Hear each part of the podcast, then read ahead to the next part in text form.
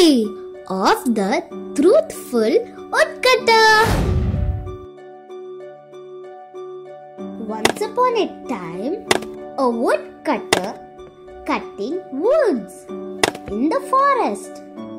Woodcutter's axe accidentally fell into the river. Oh my god, my axe! The poor woodcutter made a good search in the water.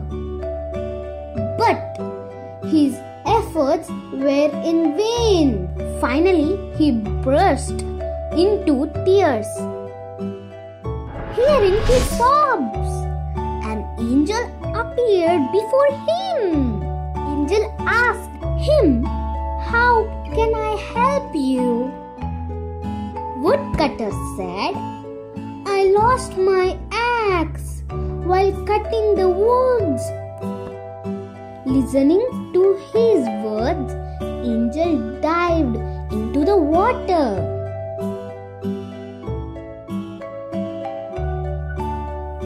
And Angel came up carrying a golden axe. Come on, take your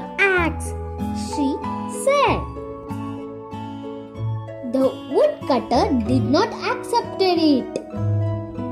He stated that his axe was made of iron. Angel said, Okay, this axe is not yours. The angel disappears and soon returned with a silver axe. The woodcutter did not accept it. He again stated that his axe was made of iron. Listening to his words, Angel dived into the water again. She came up and presented him with the golden and silver axes in recognition of his truthful nature.